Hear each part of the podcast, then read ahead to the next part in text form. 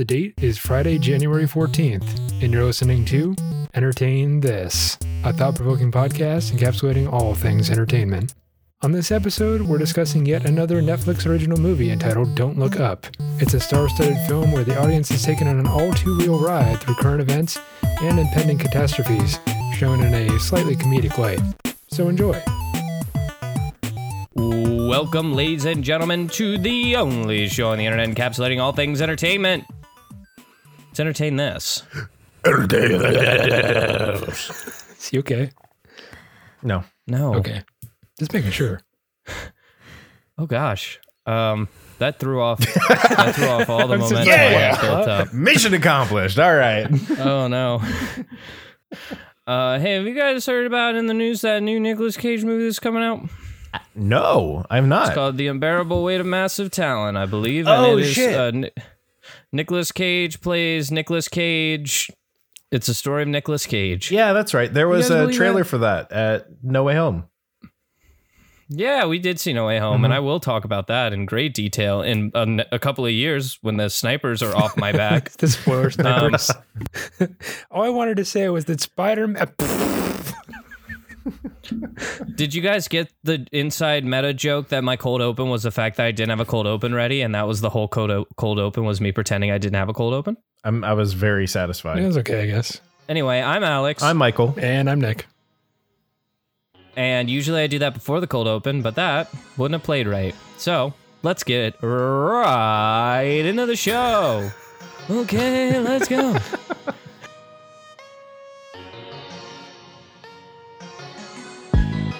I did that TikTok sound uh, before we started the show, and it got no response from my co-hosts, and I think it's because neither of them are familiar with it. Nope. But I think some of you out there would.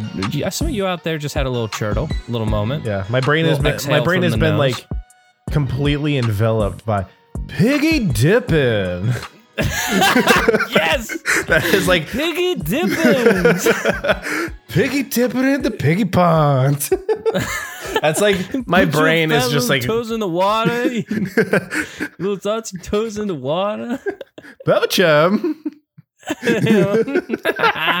That's like my brain is just like on repeat for that over and over and over again. I love that. That's incredible. Um, TikTok memes. I bet they're fun. you, you know, TikTok memes are fun, and I told you, Nick, you need to get on TikTok because there are famous train people Nah. on there who do nothing but follow around trains and Mhm. make TikToks about them. And they have like these funny cameras to make their faces look weird. Yeah. Anyway, uh, our rotation changed up. Michael went last week, and this week it uh, the the torch is passed so gently to me. Uh, in our rotation, and next week it will be Nick. And I repeat this over and over at the beginning of each year, just so that you guys don't have emotional whiplash about whose episode is what. Um, we do a little clock rotation every Mhm. year, so now I'm Demido boy. Yeah. I'm Demido. You're not taking crazy I'm- pills. We're we're doing different step. We're doing different stuff. So this week's my week, uh, and I have a topic for you guys. It's a little, it's a little relevant. Uh, sometimes we talk about stuff from way back when in the olden days. Sometimes we talk about stuff from you know our childhood. Sometimes um, we talk about stuff that maybe we saw a couple years ago. Rarely, I find, do we talk about things that literally just came out. I can think of maybe a couple of examples of times we did, but this, what I'm going to talk about today, um, it it came out on December 23rd of 2021. So we're talking days ago. Yeah. Like like within the last 2 weeks this thing hit shelves, hit hit the market. Um it is a Netflix original movie which I think that uh an N NCOM should totally be a thing, like a DCOM Yeah. was. Oh, some of my favorite movies of all time are NCOM. DComs. Yeah, DCOMs. I guess this would. Oh my god, it's a Netflix original movie, so it's it's a nom. Yeah. Nom. Netflix original. Yeah, that'd work. It's a nom. A nom. I like Um, that. But this uh, this is a movie that a lot of people were hyped about. We're gonna get into why, but we're gonna be talking about the Netflix movie "Don't Look Up" today. Ooh. Can I look up? Don't look up. That's your challenge. Don't look up for the entirety of. Don't look me in the eye when I talk. It makes me feel uh, like I'm in danger, Mm. and I will panic and flee. Alex fled. Damn it, I was going to use my master ball too. We I'm need sorry. to get into the logic of Pokemons because I'm pretty sure that people are Pokemons and you totally catch them. And that brings up this whole thing of Pokemon where like people can totally Pokemon Stockholm people syndrome. can kidnap other people using Master Balls, and I Mm-hmm. hate that. Like just as a concept, Uh-oh. it's not good. anyway, let's get into this. So It's a problem. over the last decade, and especially the last couple of years, a thought has entered the minds of the general popu- populace. Um, and I think you guys will agree that at some point this has entered your mind at least once. And it's how much longer can we, as a civilization, go on? I mean, we've been around for thousands and thousands of years, you know, starting with like Homo sapiens, and if that's what you believe in, or you know, uh, it's it's all like it feels like we've been going on as a human race for so long, and human memory and history seems to encapsulate all time because it's all that we've ever known. And this isn't a concept, uh, a new concept by any means. This idea of an Armageddon scenario has been tossed around since humans gained the ability of critical thinking. Uh, but as we continue to evolve as a species and technology advances lead us into a new way of thinking and a new way of life, what was once a hypothetical has gained a, a shocking and scary amount of supportive evidence. But with that technology and scientific study, we have also gained insight uh, and a sort of pseudo precognition that comes with uh, technology and its many implications on our lives. Mhm. And uh, from studying what has happened in the past, we're able to discern how things might happen in the future. Uh, we love to say on this show that history doesn't repeat itself, it rhymes. Mm. Mm-hmm, mm-hmm. So Mhm. if we know what happened in the past, then we kind of know what to avoid for the future. but do we do it? Mm, not always. But for example, we were able to discover that a giant meteor crashed into the earth and it led to the ice age and the extinction of dinosaurs and so on and so forth. It was a, a global event that happened because of this giant meteor that crashed. And with that in mind, we are constantly looking to the sky for oncoming threats. And uh, we have several contingency plans if one were ever to truly threaten us. Though a lot of scientists would argue that for those contingency plans to go into place, it would take a number of years. Like, if we had decided there's an like a let's say a meteor coming for example it would take A big it would take 2 to 3 years to build a rocket that would be big enough to get it off course of earth. And if we don't discover it until say 6 months before it's going to hit us what really can we do yeah, orbital mechanics are are a complex thing. Um, I used I don't know if you guys know this, but I play a game called Kerbal Space I Program, was so I know a thing or two so about. scared that Nick was gonna miss this episode, and I knew that he would have so much to say on it. There's physics going on here, and I don't know them all. But what I do know is that the earlier you catch an object moving towards Earth that's in Earth's gravity field or something, that's that's when it's easiest to push off off of its course. Because if it's too close, think of it like a gravity well. You've seen Mhm. those Yeah. like with the the funnel things at the mall where you put the penny in. Let's imagine an asteroid's way out there. Then it's Yeah. easier to push away. But if it gets too close, then it's like it's going to hit Earth. So like if the weight's 100, Spooky. if the weight's 100, gravity's one. 100 times one's 100. But if it's like a thousand hundred miles away or something, gravity's now like 0.01. Now it's now the weight's one. Yeah, gravity's a universal law. Guys, our genius is showing. Where?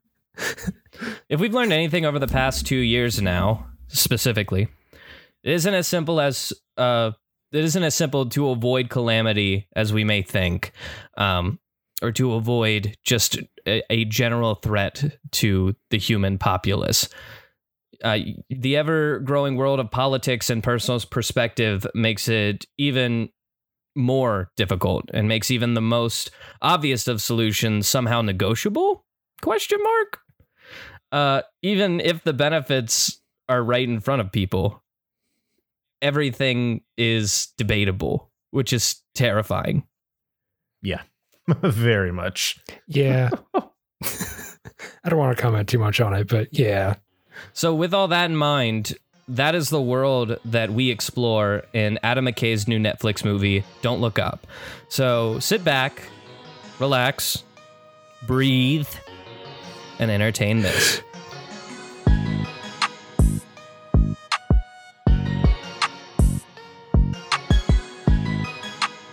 Oh, shit, I looked up. Simon it. says stop. and you looked up. looked up. Got him. Send him home. Hit the lockers. Did you look it up? So Mm-hmm. let's talk about Adam McKay because do you guys know who Adam McKay is? Even if you don't, you probably do. yeah, probably. No idea? Okay, well let me fill you in. Was he on MythBusters? That's Adam Savage. No, that's a dip that's a different Adam. Oh, So from the pop culture classic creator, uh he created such things as Talladega Nights, Ooh. Step Brothers, ooh. The Big Short, Mm. even Anchorman, Ooh, and its sequel. Anchorman 2. Adam McKay was the lead creative force behind all of those cult classics. Yeah. So like a lot McKay. of just like Will Ferrell comedy movies. He and so okay, well let's talk about that for a second. So he and Will Ferrell were best of buds, and he literally casted Will Ferrell in everything Mhm. until recently. Him and Will Ferrell actually had a falling out. How do you have a falling out with Will Ferrell? He's Yeah. Elf. How does that? I don't know if you know don't this or not, but Will Ferrell is a huge fan of basketball. Um, Okay. I think specifically the Celtics. Uh, Boston Celtics. so. Okay. and I believe it was the Celtics, but that might be incorrect. Um, but he was uh, casted to play one of the great head coaches of the Celtics in an upcoming movie, in an upcoming biopic. Um, and everybody who saw the casting was like, anyone who was fans of this team, they were like, Will Ferrell can't play this guy. He doesn't look anything like Will Ferrell. Literally, this doesn't make any sense for casting. So, uh, Adam McKay replaced Will Ferrell with none other than John C. Reilly. Oh. oh.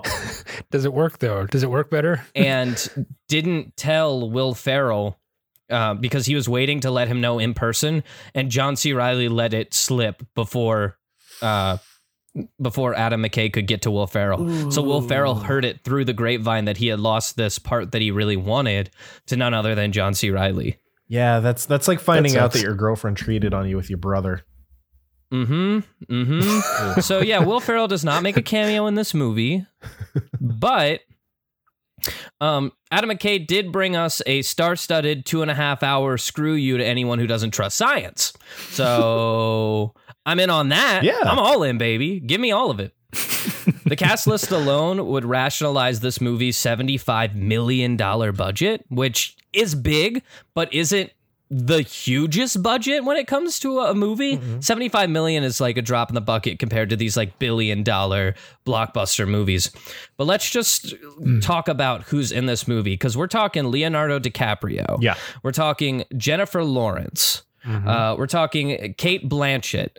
We're talking Ariana Grande makes an appearance. We're talking Timothy Chalamet is up in this mother. We're talking, uh, you know, Oscar award winner Meryl Streep is in this movie, and playing her son is Jonah Hill, who is up in this jive. All right. We're talking Ron Perlman, that guy who looks like every orangutan you've ever seen. Hellboy. And to Tyler. Perry is up in this house. Gotcha. The list goes on. This is a star-studded cast. Like, we haven't seen a movie this star studded since like Valentine's Day, where I'm pretty sure Taylor Swift gets like whisked away by Zac Efron, maybe. I don't know. I never saw it. Yeah. I think there's another one in that same exact like umbrella. It's like Holiday. yeah, yeah. I think. it's like the holiday movies. It's And like there's, there's like, New New Year's. Year's yep. Day. I saw New Year's in theaters with a girl a long time ago, and God, it was that was a bad first date, Yep. and I doubt you had a second. exactly. A movie really can ruin a relationship Oh, if it's yeah. that bad. oh yeah. Poor Michael. So the, this this cast is huge. Now the big question is does the script support the need for such a heavy cast? I mean, these people are, you know, classically trained actors who have won uh, between them a number of different awards. You know, they're very talented. They're hard to get a hold of. So, what in this script did they read and go, yes, I want to do this? So, the story has two main protagonists we followed through the span of about four months or uh, about six months that this movie takes place in. To be exact, it takes place over a span of six months and 14 days. Exactly. Okay. The reason I know that is because it's a very specific plot point that we're working with. Um, the first of our two protagonists is a uh, girl named Kate Dibiasky. I believe I am pronouncing that right.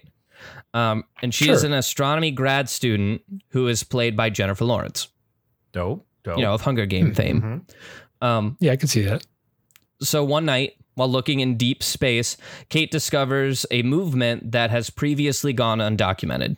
And this is huge because this is the discovery of a new comet of some kind. And the exciting thing is, if you are an astronomer and you discover a new comet, you get to name it. And everyone's like, Find these namesies. all, all of her, you know, fellow students are like patting her on the back and they're having drinks and they're partying because they just made a historical discovery with this comet. Um, and she chooses to name it after herself. So she names it the uh, Dibiasky Comet. Right? Yeah, rolls right off the tongue. I name it something silly. Rolls Yeah. off the tongue. That's right. If I had a comment, I name it something really silly. I don't know what it would be. Yeah, I be would funny. just have like a like a, one of those voice interpolators that can like tell what words you're saying. I just like put peanut butter on the roof of my dog's mouth and just see what it comes up with.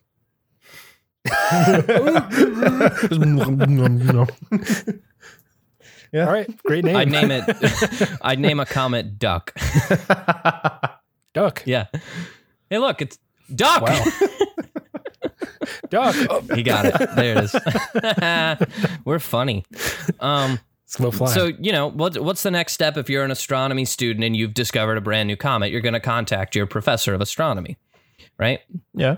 So the professor, our second protagonist, is Dr. Randall Mindy, who is played by Leonardo DiCaprio. Um, recent uh, award recipient of an Oscar. That meme died a while, a little bit ago, because he finally got his Oscar for being eaten by a bear. We're very excited for him here on Entertain This for that reason.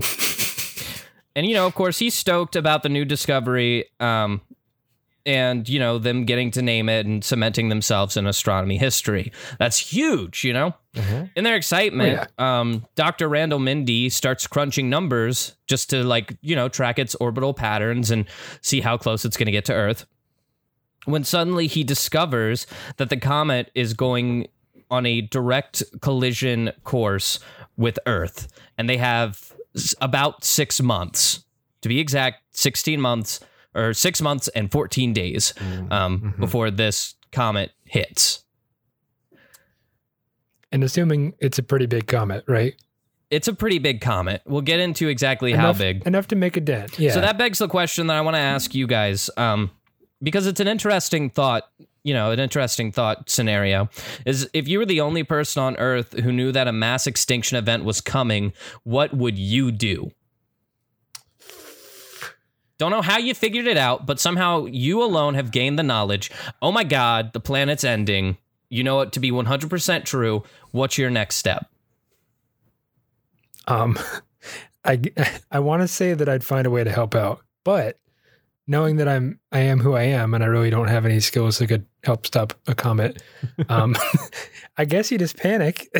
what, what else can you do? Okay, so Nick's panicking Yeah, yeah, for six months. he says Six nothing. months? He Oh, just just six he just has a mental break and is hospitalized. And then he, I do all the drugs I could. okay, so the world's ending. You start doing drugs. I'm into that.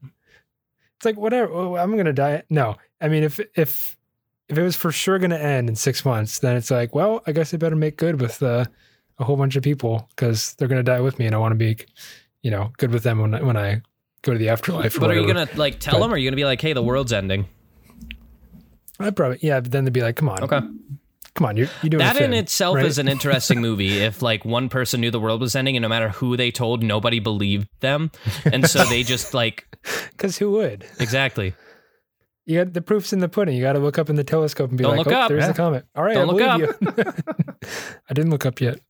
Michael, what about you? Yeah, I'd I'd tell someone. Like if I knew absolutely for sure, I would tell someone. But then from there, it's like, all right, I guess now I'm gonna go see the world, go live my life. Who do you tell? I don't fucking know.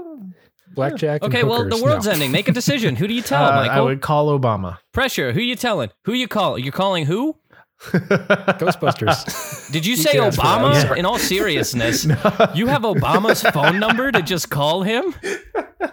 I got to hook up. That'd be pretty neat. fine. You have a hookup for the no longer president Barack Obama in hopes that he can stop the comet with I don't know lower The- the taxes, office of- maybe that he doesn't have the power to do anymore, or maybe he does. Nah, nah, knows? nah. Office I, of the president. I president? don't know. I don't know. I would probably. I don't even know who I would contact. Uh, uh, Isn't it wild I- that like like, best case you- scennario for the three of us is to call 911 and be like Yeah. police there's the comic coming Someone- help and just like pass the buck on to like actual uniformed authority instead is that's nuts that that's like the best we can do What do you even? What do you even do? Like six months and fourteen days. You know the world's gonna end. Like what? Does anything you do matter at that point? well point? you don't know for sure that the world's gonna end you just know a comet's coming and you have six months to figure it out Oh, I, I thought you just said a cataclysmic Yeah, yeah, event's yeah. you gonna know happen it's in six well, months. well you know it's gonna happen in six months if you do nothing Ooh, that's the question I Yeah, feel if like if it's a comet, then I can get. I don't know. on I feel side, like if know? If like, we "Hey, have can you- six months to do something, I'm just gonna get in the way. Like I'm not smart enough. I'm not Yeah. But you, qualified. But you're the only person who knows. So at the very least, you have to start that domino effect. I don't know. I just have to tell I- people. Who? Yeah, That's Who it. do you tell?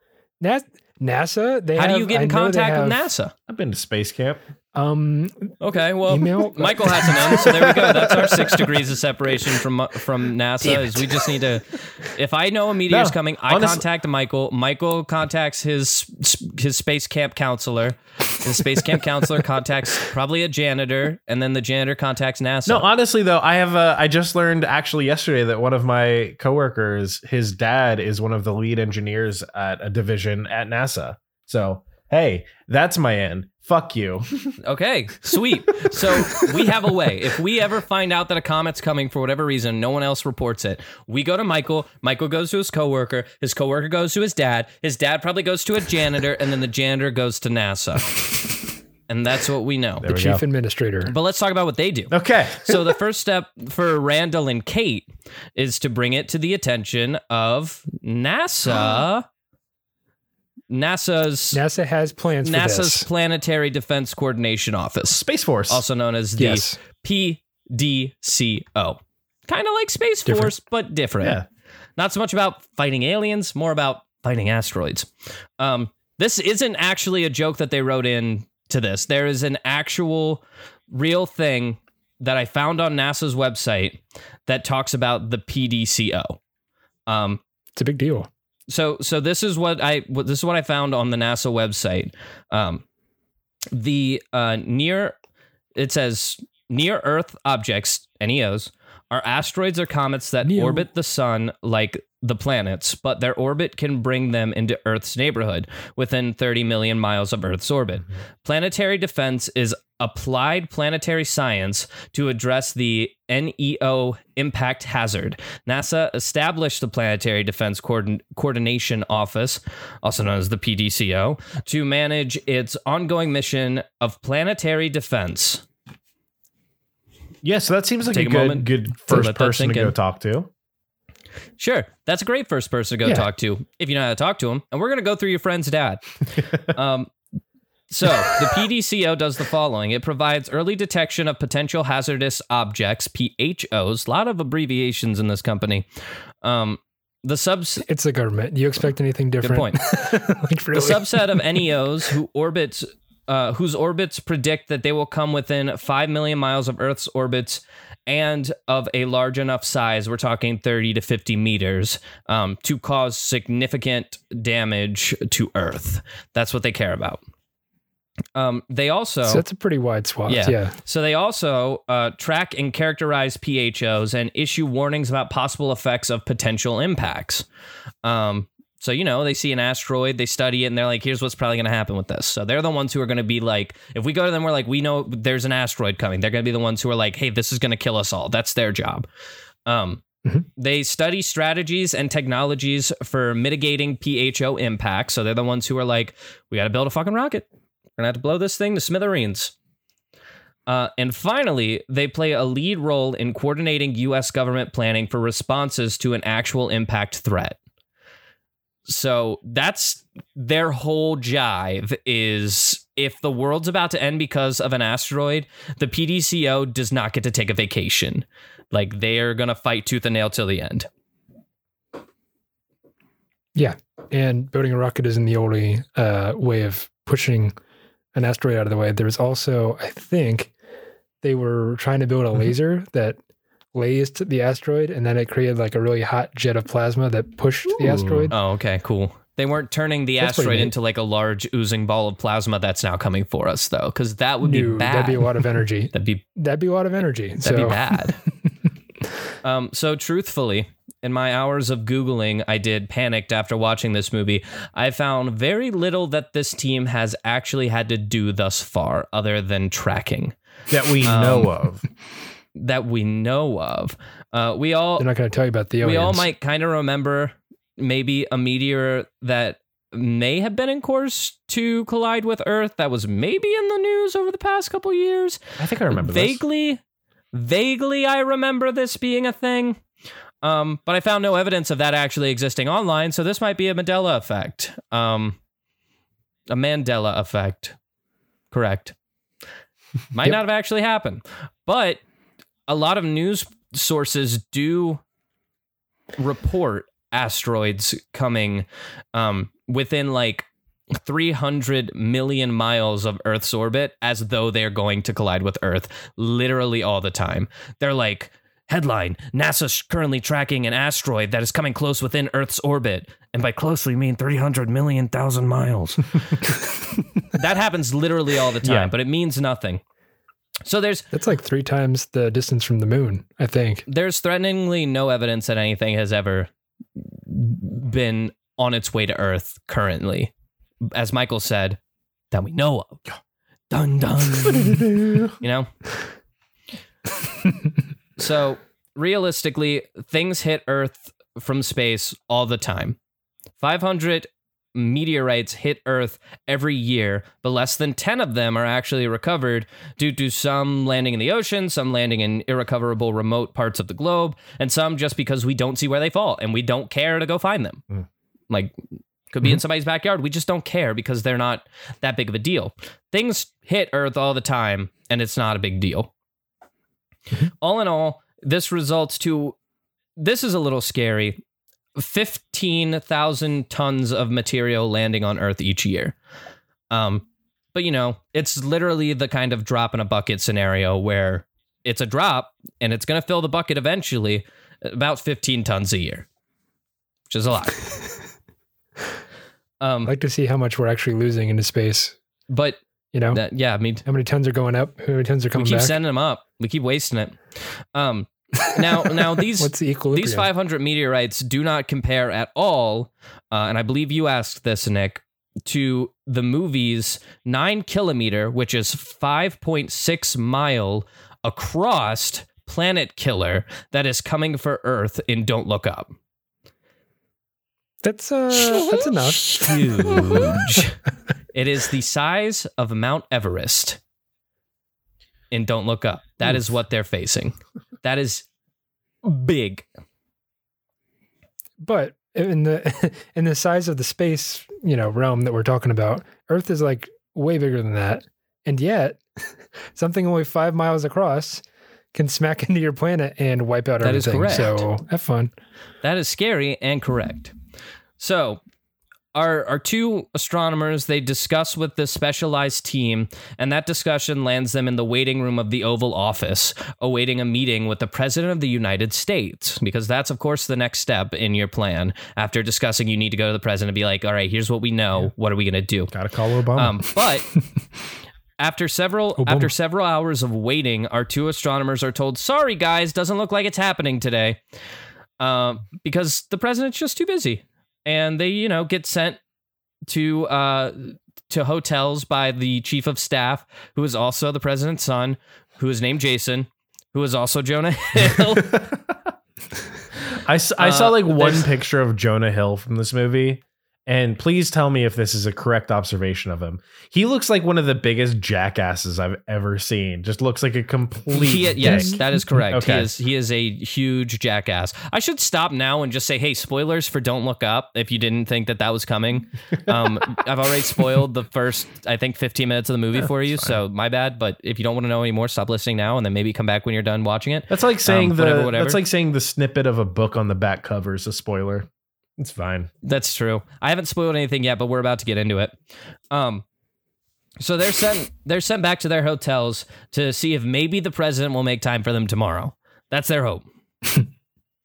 um, this is where the movie begins to take a very strange tonal shift because up until this point, everything has been go, go, go, go, like rush through, rush through, rush through. Um, but our protagonists, when they're like being put on a plane and talking to people quickly, um, that does not compare to this moment when they're sitting in a hotel room and they realize that the president seemingly doesn't prioritize this threat. Everything just comes to like a screeching halt, and all the momentum of this movie is lost. Right. Dope. So now we are all familiar with facing a sort of fear that we're overreacting to something.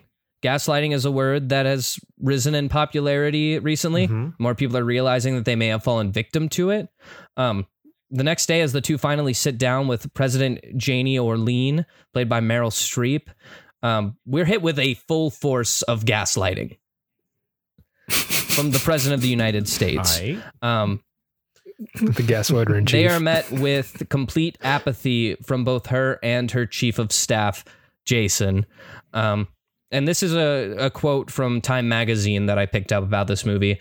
Um, and, and it quotes uh, it, it quotes Meryl Streep, but it starts with I hear there's a comet or an asteroid that you don't like the look of, says Orlean, who is preoccupied with the upcoming midterms and her most recent Supreme Court nominee, who turns out to have been a former softcore porn star.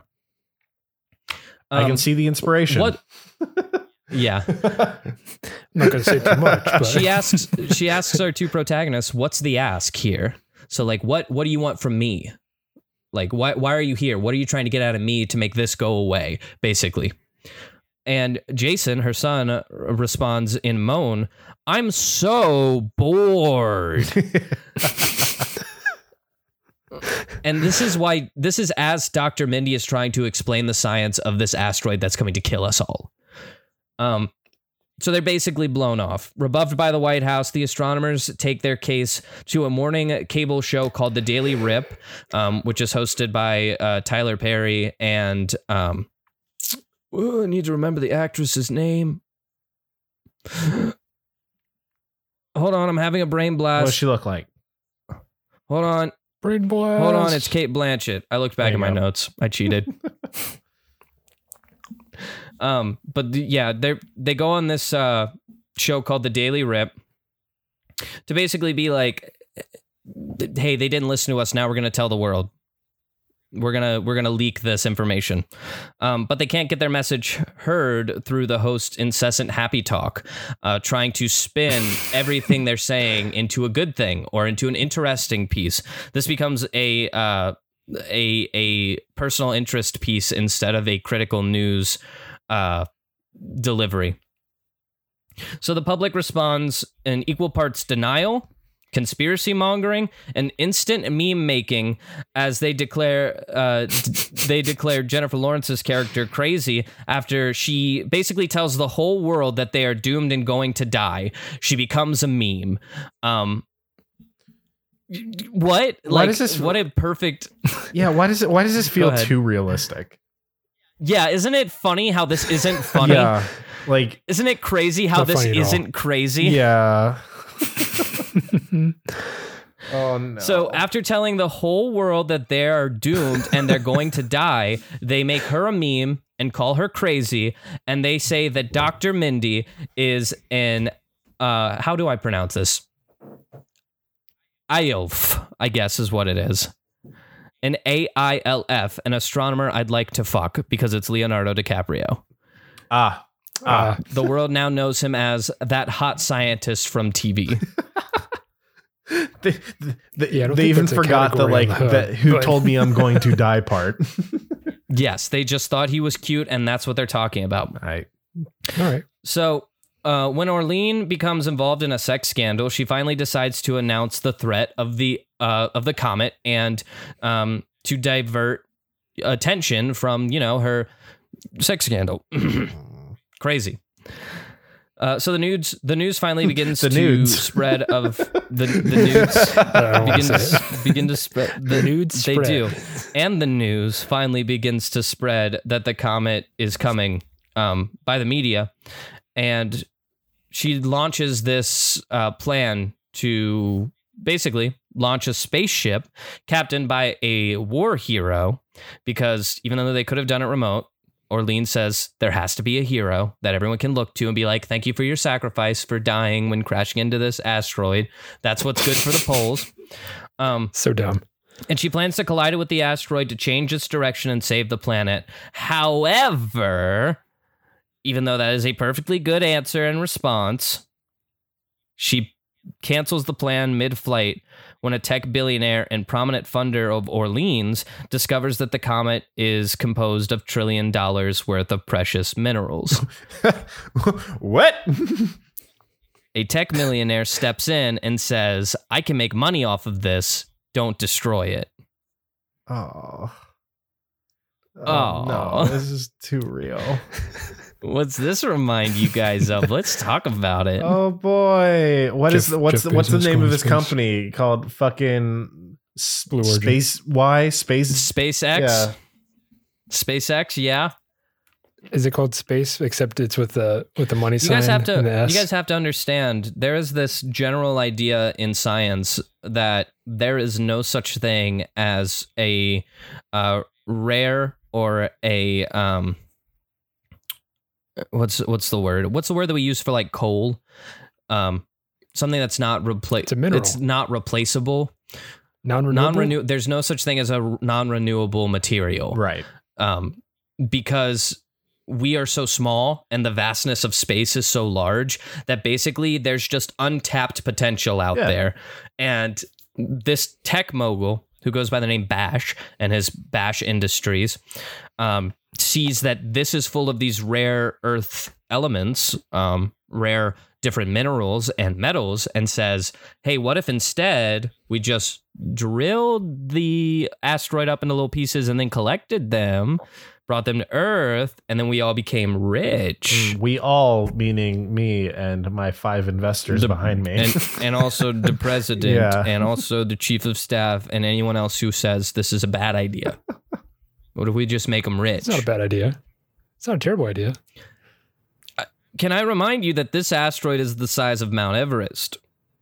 Yes, but if you drill it up into tiny little pieces, assuming you have enough time to do You so, don't. um, At this point, you have three months, oh no! oh no!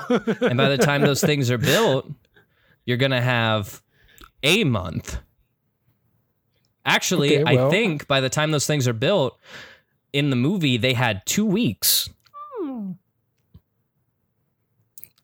and, and nobody's done anything yet. Correct. Um, I don't Yeah, you like this movie. Take me off this wild ride. I don't like it. Silver Star, you tried. Uh, so shockingly, believe it or not, this fact of these asteroids being comprised of um, rare earth materials or rare metals actually holds up to scrutiny as well, Mhm. just like Yeah. the, Yes. the NASA uh, thing. Um, actually, most of this movie is very scientifically accurate, Mhm. which is scary. Um, uh, like along with If it's a comet, trajectory and all of those things that they're tracking like it is all it all holds Yeah. up. Uh, but most that's all calculus. most meteorites upon inspection are made out of precious steels and metals um and they're very valuable things. If I remember right from back in my uh, back in my space classes in college, uh, okay like most a lot of precious metals that we have on earth are not actually like native to earth it's from asteroids and comets colliding with earth millions and billions of years ago and now we're just happening to uncover them correct That's where you get your Mhm. gold, not your iron, but you know everything beyond iron usually Mhm. comes from asteroids and stuff like that. Scary.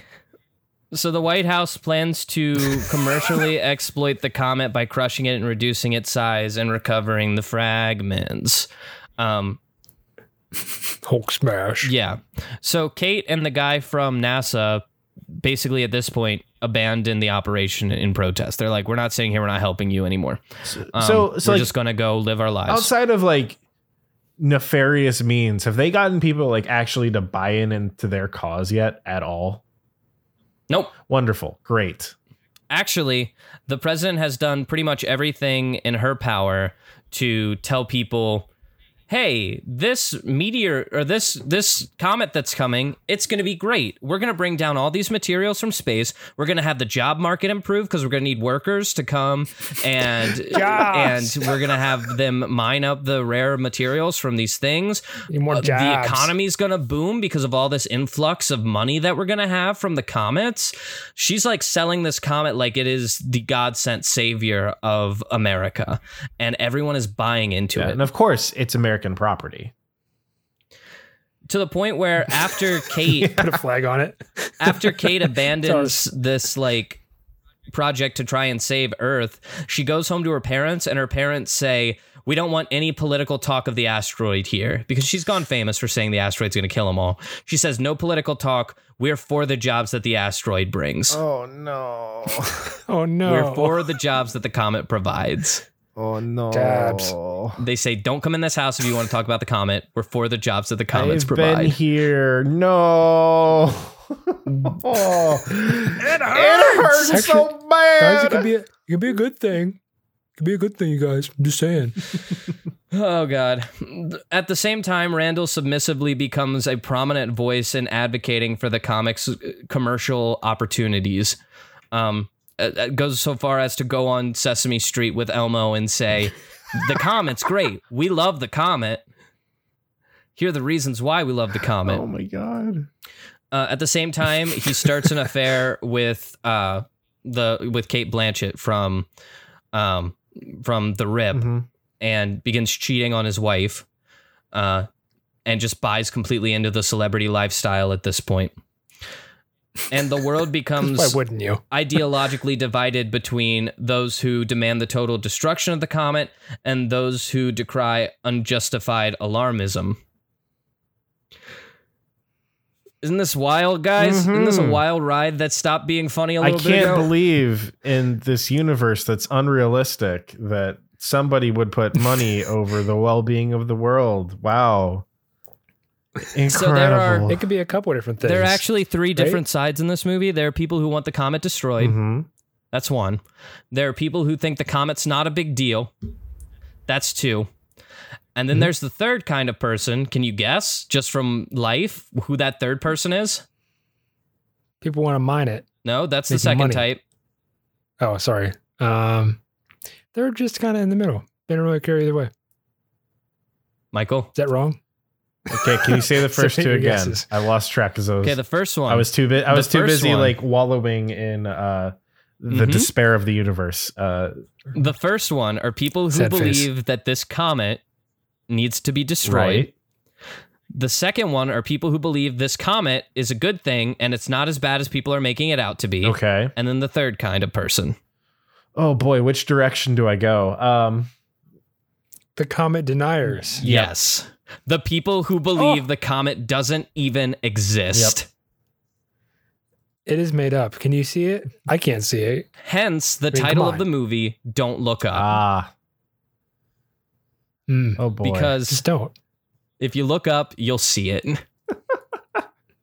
God, It's it's like big, the the fucking video of the flat earthers who like set up like a scientific experiment to prove that the like the earth is flat and in doing And they're like, so "Oh, man, they're like oh shoot this isn't right uh, my experiment's wrong because it's proving the Earth I've is. never seen the follow up or like the next couple minutes of that video because it always cuts right after they're like, oh well, that doesn't make any sense.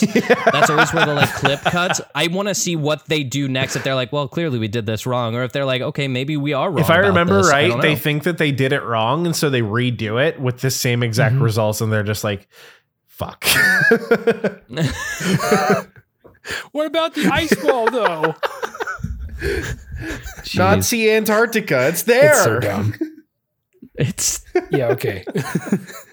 the Earth is a sphere. If you want, if you want more of a, if you want more action similar to Don't Look Up, please go watch like the fuck the Channel Five. If you want more action similar to Don't Look Up, please go to your local flea market and listen to any vendor talk for more than five Yeah, minutes. or just go on Twitter or Facebook.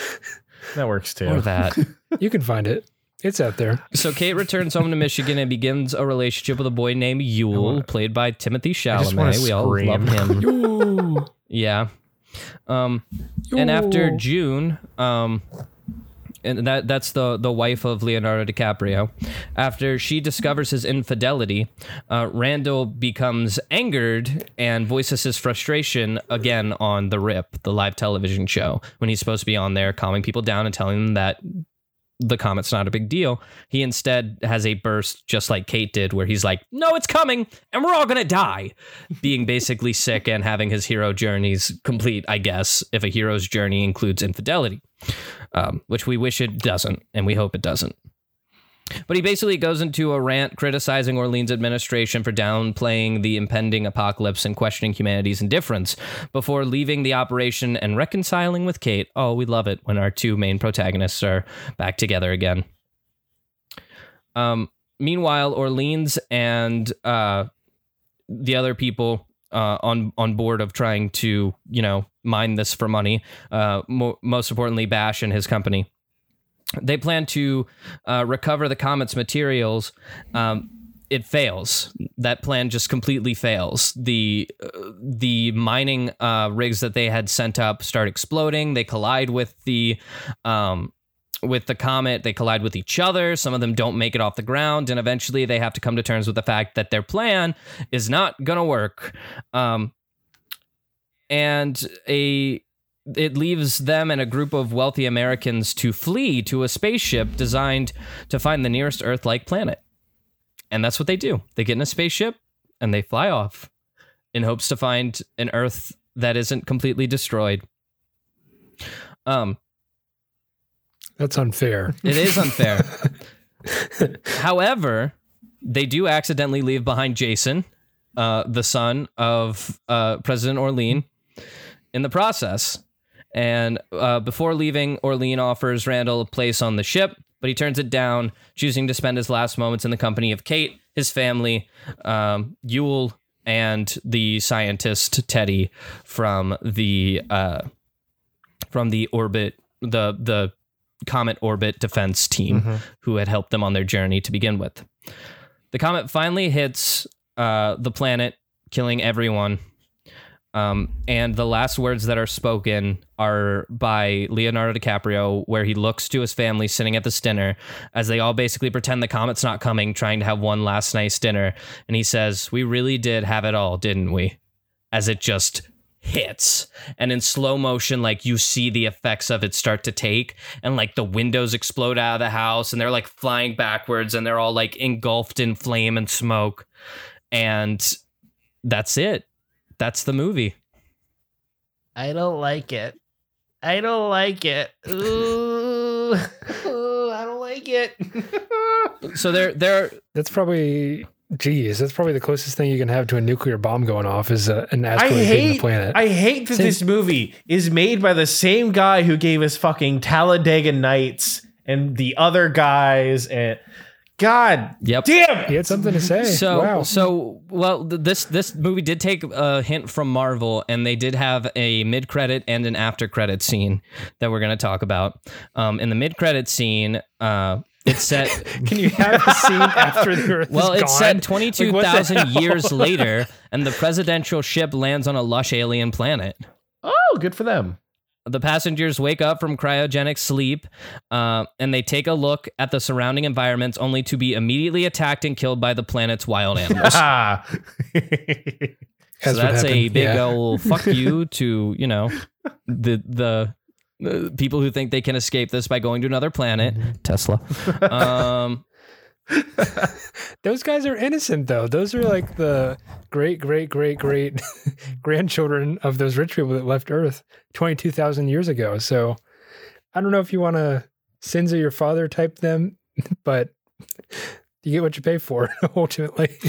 And at some point in the movie, Jason, who was leading a group of people who were all brandishing hats that said, Don't look up, trying to convince people that this comet doesn't exist in the last moments of trying to save his mother's political career.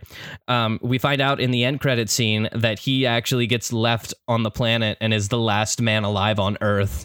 Uh, he survives the crash and is now stuck. And in the aftermath, he is documenting on his phone to his now non existent followers. He says, Yo, it's me, Jason, last man on earth. We out here. and that's the last line in the show. Surrounded by Jeez. debris and fire. That's what he has to say. I mean, you could conceivably survive that, I guess, if you were in a nuclear bunker or something. That's just like I don't know. extremely heavy, like, yo, what up, demons? It's me, ya boy, skinny penis. Yeah, Your boy. exactly. So I want to You'd just lose it after a couple days, wouldn't you? There's nobody around to talk to. You just like, guess I'll go crazy. I was thinking about this today, and like, there's no water; it's gone. Nope. There's no Gone. food unless you can like scavenge for things that are buried under rubble. He's dead in two weeks tops. Charcoal. Oh yeah. in the worst oh, yeah, way. dead. Um, but I let's get past all of that and let's talk about what this movie means. Why was it made? What is it about? What do you guys think? yeah, Could be a couple I don't know. Oh, Well, let's talk about it. Uh, first thing that came to my mind was like climate change. Maybe it's not as cataclysmic as an asteroid hitting the planet, I but mean, it is still in pretty comparison, s- kind of is just more of a slow burn. It's up there. There is a quote that It's slow there's a quote that A I broil. that I took note of that said, um, "A comet is a gunshot, and global warming is a slow poisoning. hmm Yeah, They both lead to the same tragic end." Yeah, I guess you're right. Um, it could either be it could either be climate change or it could be like uh, I don't know the ongoing pandemic that's happening. There's people that are just when I first denying watched it. I thought it was about the pandemic, but then Chloe, so It- so Maybe not. so correctly and smartly said it was about climate change. And once I realized, oh shit, you're right, because climate change literally followed the exact same things that Mhm. the ongoing pandemic did. I was like, it is maybe even both. Maybe it's just Yeah. the flaw of humanity when we're faced with our own really, death. yeah. I think I think that's really Like- the core of it. I think like it's just like what what is humanity going to do when it's faced with uh, like inevitable death? Exactly. but I'm going to just go ahead and go on a little tangent in the mindset that this is about global warming Mm-hmm. because that's what I that's Okay, what I think. Yeah, it's it's the most apt I'll back you up comparison. with that. So we have Yeah. we have a, a platform and we are currently set up perfectly for me to just spout some information. So that's what I'm going to do to get it out there. But since the Industrial Revolution, the an- the global annual temperature has increased in total by a little more than one degree Celsius or two degrees Fahrenheit each and every like you know Yeah. couple Yeah, years. yeah. Uh, between 1880, the year that uh, accurate record keeping began, basically, and 1890, it rose on average by 0.7 degrees Celsius or 0.13 degrees Fahrenheit every 10 years. Um, and it didn't stop. But since 1981, the rate's increase has been more than doubled. So now it's getting hotter faster. Um, and for the last 40 years, we've seen the global annual temperature rise by 0.18 degrees Celsius or 0.32 degrees Fahrenheit per decade, which means it's speeding up more and more. The temperature is rapidly increasing. So the result, uh, the planet has never been hotter. Nine of the 10 warmest years since 1880 occurred since 2005, and the five warmest years on record have all occurred since 2015. Setting records that we don't like to set. Uh, climate change deniers have argued that there has been a pause or a slowdown in the rise of global temperatures, but numerous studies, including a 2018 paper published in the journal Environmental Research Letters, have disproven this claim. So don't believe that it's ending because we still have a lot of work to do. Mhm. Um, the impacts of global warming are already harming people around the world. Uh, now, climate scientists have concluded that we must limit global warming to 1.5 degrees Celsius by 2040 um, if we are to avoid a future in which everyday life around the world is marked by its worst and most devastating effects. And we're talking extreme drought, wildfires, floods, tropical storms, and other disasters that we refer to collectively as climate change. Uh, it's huge. It's going to come if we don't do something about it, and we got to start, you know? Um, these effects are felt by all people uh, in one way or another and are experienced most acutely by the underprivileged, the economically marginalized, and people of color, for whom climate change is often a key driver of poverty, displacement, hunger, and social unrest. Um, so, you know, like I said, while a comet is a gunshot, global warming is a slow poisoning, but they both are going to lead to the same tragic end. Um, so the question is, you know, like, what can we do? Um, and there's actually a, a number of things that we can do. First and foremost, you know, just talking about it like we're doing right now. Mhm. Just spreading the word of it uh, and making sure that everybody is aware that it's, you know, something that's happening is such an important step. Um, some other things that we can do, there's, you know, um, like power your home with renewable energy is one. Solar panels are becoming a lot bigger uh, as time progresses, and a lot more people are using solar panels on their houses. Um, you can weatherize. You can build heating and cooling. Um, because that are that are just like better um, and are more natural that it will cool and heat your house in ways that uh, don't use as much energy as we use because that's one of the uh, biggest uses of energy. Um, you can invest in energy Insulate efficient house, too. appliances. What'd you say? Insulate your house too, because yeah, you can have a great heating and cooling system, but if it all goes out the window, it's all for nothing. Yep, that's important. you can invest in energy efficient appliances, um, just ones that you know don't burn as much power. Reduce your water waste. Don't take you know hour long showers every single day of the week. I get if you have to take it every once in a while. We've all been there, but try not to use too much water. Um, actually, eat the I'm gonna take one food. after the podcast. Actually, eat the food that you buy Yo. Because the more you eat, the less waste there is that we have to work through. Don't waste like your mom taught you that. If you're going to open it, eat it. That was a rule in my house. Don't waste food. It's simple as that. Buy better bulbs, LEDs. They're, you know, they're going to save you money over the long run and they're going to save the the the world over the long run.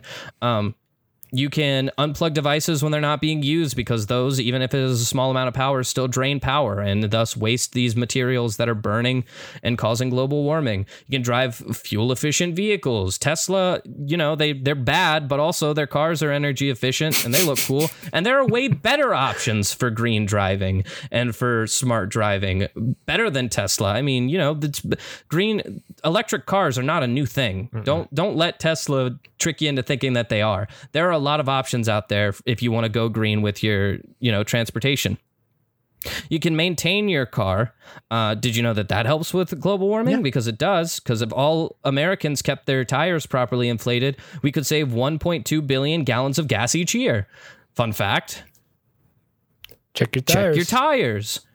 Um, you can choose to live a kind of walkable, smart growth city instead of like out in rural countries because if everything's right there for you, you're not burning energy trying to, you know, travel to things and make your life easier that way. Um, and then finally, just you know, shrink your carbon profile. You can offset the carbon you produce by purchasing carbon offsets, which um, represent clean power that you can add to the nation's energy grid and place a power in place of power of fossil fuels. but not all carbon offset companies are alike. So make sure that you do your homework and you find the best supplier. It's not hope. That, what I'm saying is, it's not hopeless. There are things we can do to still save the planet. We don't have to live in a world where we deny it happens or say it's not happening or say it's not a, as big of a deal as we're making it because we're talking about our future. And even if we're not going to be around to do it, we shouldn't push the buck onto somebody else. Especially, we shouldn't push it to the point where it's too late.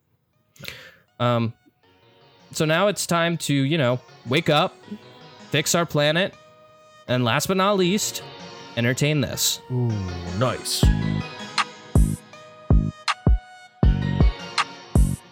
Hey, Michael, I hope you're ready to talk some more because now we're throwing it over to you for our quick this this week. Woo! All right. Hey guys, what's up? Get a timer ready.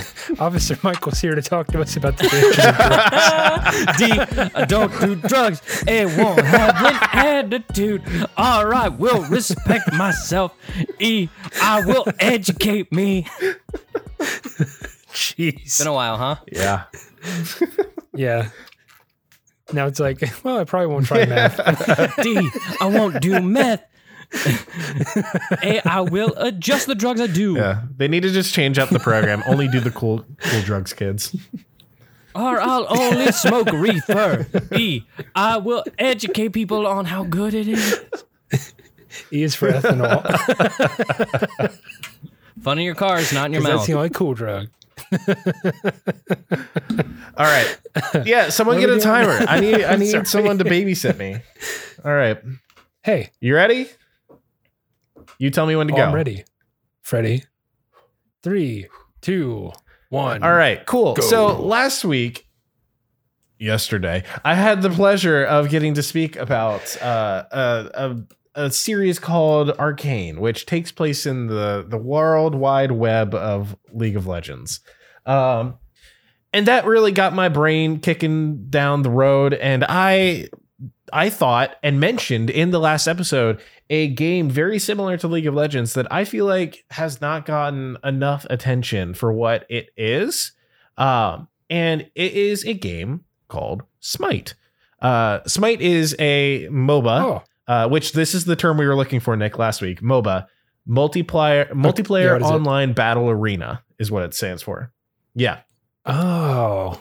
So, makes so much more sense. take a lot of the descriptions from what I had for League of Legends last week and put that in a little bit of a different perspective. So we got Smite. Smite is a game by Hi-Rez Studios. It is instead of you having champions or heroes or these like original characters that you put into the setting, what the team at Smite did instead was is they borrowed their characters from classical mythologies in different pantheons from across the world. Uh, and those are the characters that you play as throughout this entire game. You still follow the same sort of general roles. You've got like top lane, bottom lane, middle lane, jungler, and like all that fun jazz that most people who listen to this probably don't know. Uh, basically, you got characters who do different stuff, uh, and they've got different jobs that seems all that same sort of stuff is happening in Smite. The biggest difference is is that in League of Legends, where you've got the same sort of perspective that's like top down, like you're playing Age of Empires or StarCraft or something like that. In Smite, every character is played from a third person. Uh, so you have the same like sort of you get like a very different camera over the back of the head sort of perspective on things. And that makes like a that. huge difference in the gameplay because instead of it, instead of like a game like League of Legends, where a lot of the times it can feel like cookie clicker or like, I don't know, just clicker heroes. I loved Cookie It's Clicker. good. Can I just say? It's way too It really addictive. is. I gotta I have to like, Such a stop. simple concept. But so instead of gameplay closer to that, every single auto attack, like anytime that you're trying to even attack a minion, you have to aim it manually. You have to, it requires so much more like mental cognition and like decision making at just doing the most basic things. Where even like you can't just be good at clicking and decision making, you have to be good at both of those things as well as the typical mechanics that you'd have in a regular multiplayer game. Um, and it just it takes that just that simple change in the formula does so much to make the game so much more interesting in my opinion. You take that along with for someone like me or like nick or alex where we're big like history buffs and people who like love thinking about like old pantheons. Like we've talked about like king arthur and like arthurian legend. You can play as king arthur or merlin as a hero in this they've kind of like changed a little bit so it's not just like pantheons it's like also some historical figures Last week I talked about Heracles and his minions. Yeah, his little buff strong toddlers, baby yeah. toddlers, buff toddler minions. You can be That- Hercules. put that, put that in Smite. I want to see him with the buff toddler minions. yes yeah yeah you can do that yeah he's already in there um What? Yeah. him Sorry. his papa zeus you got people all the way from like if, it, the the greatest thing about it is is there's so many different past cultures and religions that you get exposed to through this game like i didn't know anything about like aztec or mayan uh gods but you get to play as certain figures in that and one of the coolest things about it is if you actually do know some of these characters every single one of their abilities is derived from their mythos. So you have like Zeus, who all of his shit is around throwing lightning bolts and creating chain lightning. You've got Poseidon, who can awesome. summon a giant fuck all kraken uh, to just blow up the entire map. Uh, and Mhm, going into mhm. there, it's like you got really obscure characters or gods like Janus. He is a uh he's basically like a greek god of like portals or doorways. And so one thing that he can do is is he can open up doorways in the obstacles of the map and he can travel through them. And so there What about all those old gods of like uh back in the day before like we had medicine that could cure people and they had like a god of syphilis? i think technic- technically there is like gods from that time. There's gods from like babylon it's like you can be Ooh. Uh, like- like Sounds tiamat like some Roman stuff. You Like said syphilis. Tiamat. yeah, back in the day It's got to be they were like, "Hey, you have syphilis. We don't know how to cure that. It's probably because you didn't pray to the syphilis god Yeah. enough, so they're punishing you." And that's like an actual thing they used to. yeah think. like have you have you Probably ever heard about the story of gilgamesh from ancient babylon you can be gilgamesh it's the oldest known Yeah. story. but anyways Gilgi. Smite's cool. It's dope as hell. It takes what a lot of people would consider some of the most popular games on earth, flips it on its head, but just by making some of the most simple changes and makes the entire genre feel so much more fresh and interesting. Check it out, y'all. It's great. We should do an episode on Gilgamesh, considering we're trying to encapsulate all things entertainment, and it was the first entertainment ever documented. Yeah, One yeah, of yeah. the earliest, yes. That feels like a Nick episode. So Nick, that's on you. You got to figure that out. Thanks for this. I fully expect Thanks, a 20 page book report on the Epic of Gilgamesh. Gilgamesh.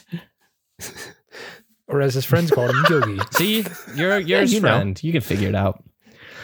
Hey, sorry if we sent you into existential dread with this episode, but I hope that we filled you with hope with some fun facts afterwards. And remember, if we all die, there's always the gods to save us, like G- Gilgamesh or Thor or Cthulhu. Or uh, Heracles and his uh, buff Ooh, toddler minions. That's something that we can all hold out hope for. But in the Or meantime, H.P. Lovecraft. if there's anything that we haven't covered on this show, or if you just want to reach out and say hello, you can email us at our email. It is entertainthispodcast at gmail.com, or you can go to our website, www.entertainthis.net. Scroll all the way to the bottom. There's a little questionnaire that you can fill out. Go straight to our inbox. Super simple way of getting in contact with us. There are also a couple social medias that you can follow if you just want to see updates about the show. Uh, first of all, we have our Twitter. We are entertain underscore this. And on Instagram, we are entertain this podcast. You can find our Facebook page. We are podcast entertain this. Throw us a like on all those. And hey, we'll throw you a like on something too, probably. Uh, until next time, entertain us so we can entertain you. And you can entertain this. We'll see you guys next Friday. Bye! Adios. Goodbye. This episode of Entertain This was written by Alex Steele, with additional commentary from Nick Mustakangas and Michael Savoya. Our showrunner and resident fact checker is Chloe Bryce. Our theme music is Rush by Aaron Spencer, with interstitial music by DJW. Tune in every Friday for new episodes, and thanks for listening.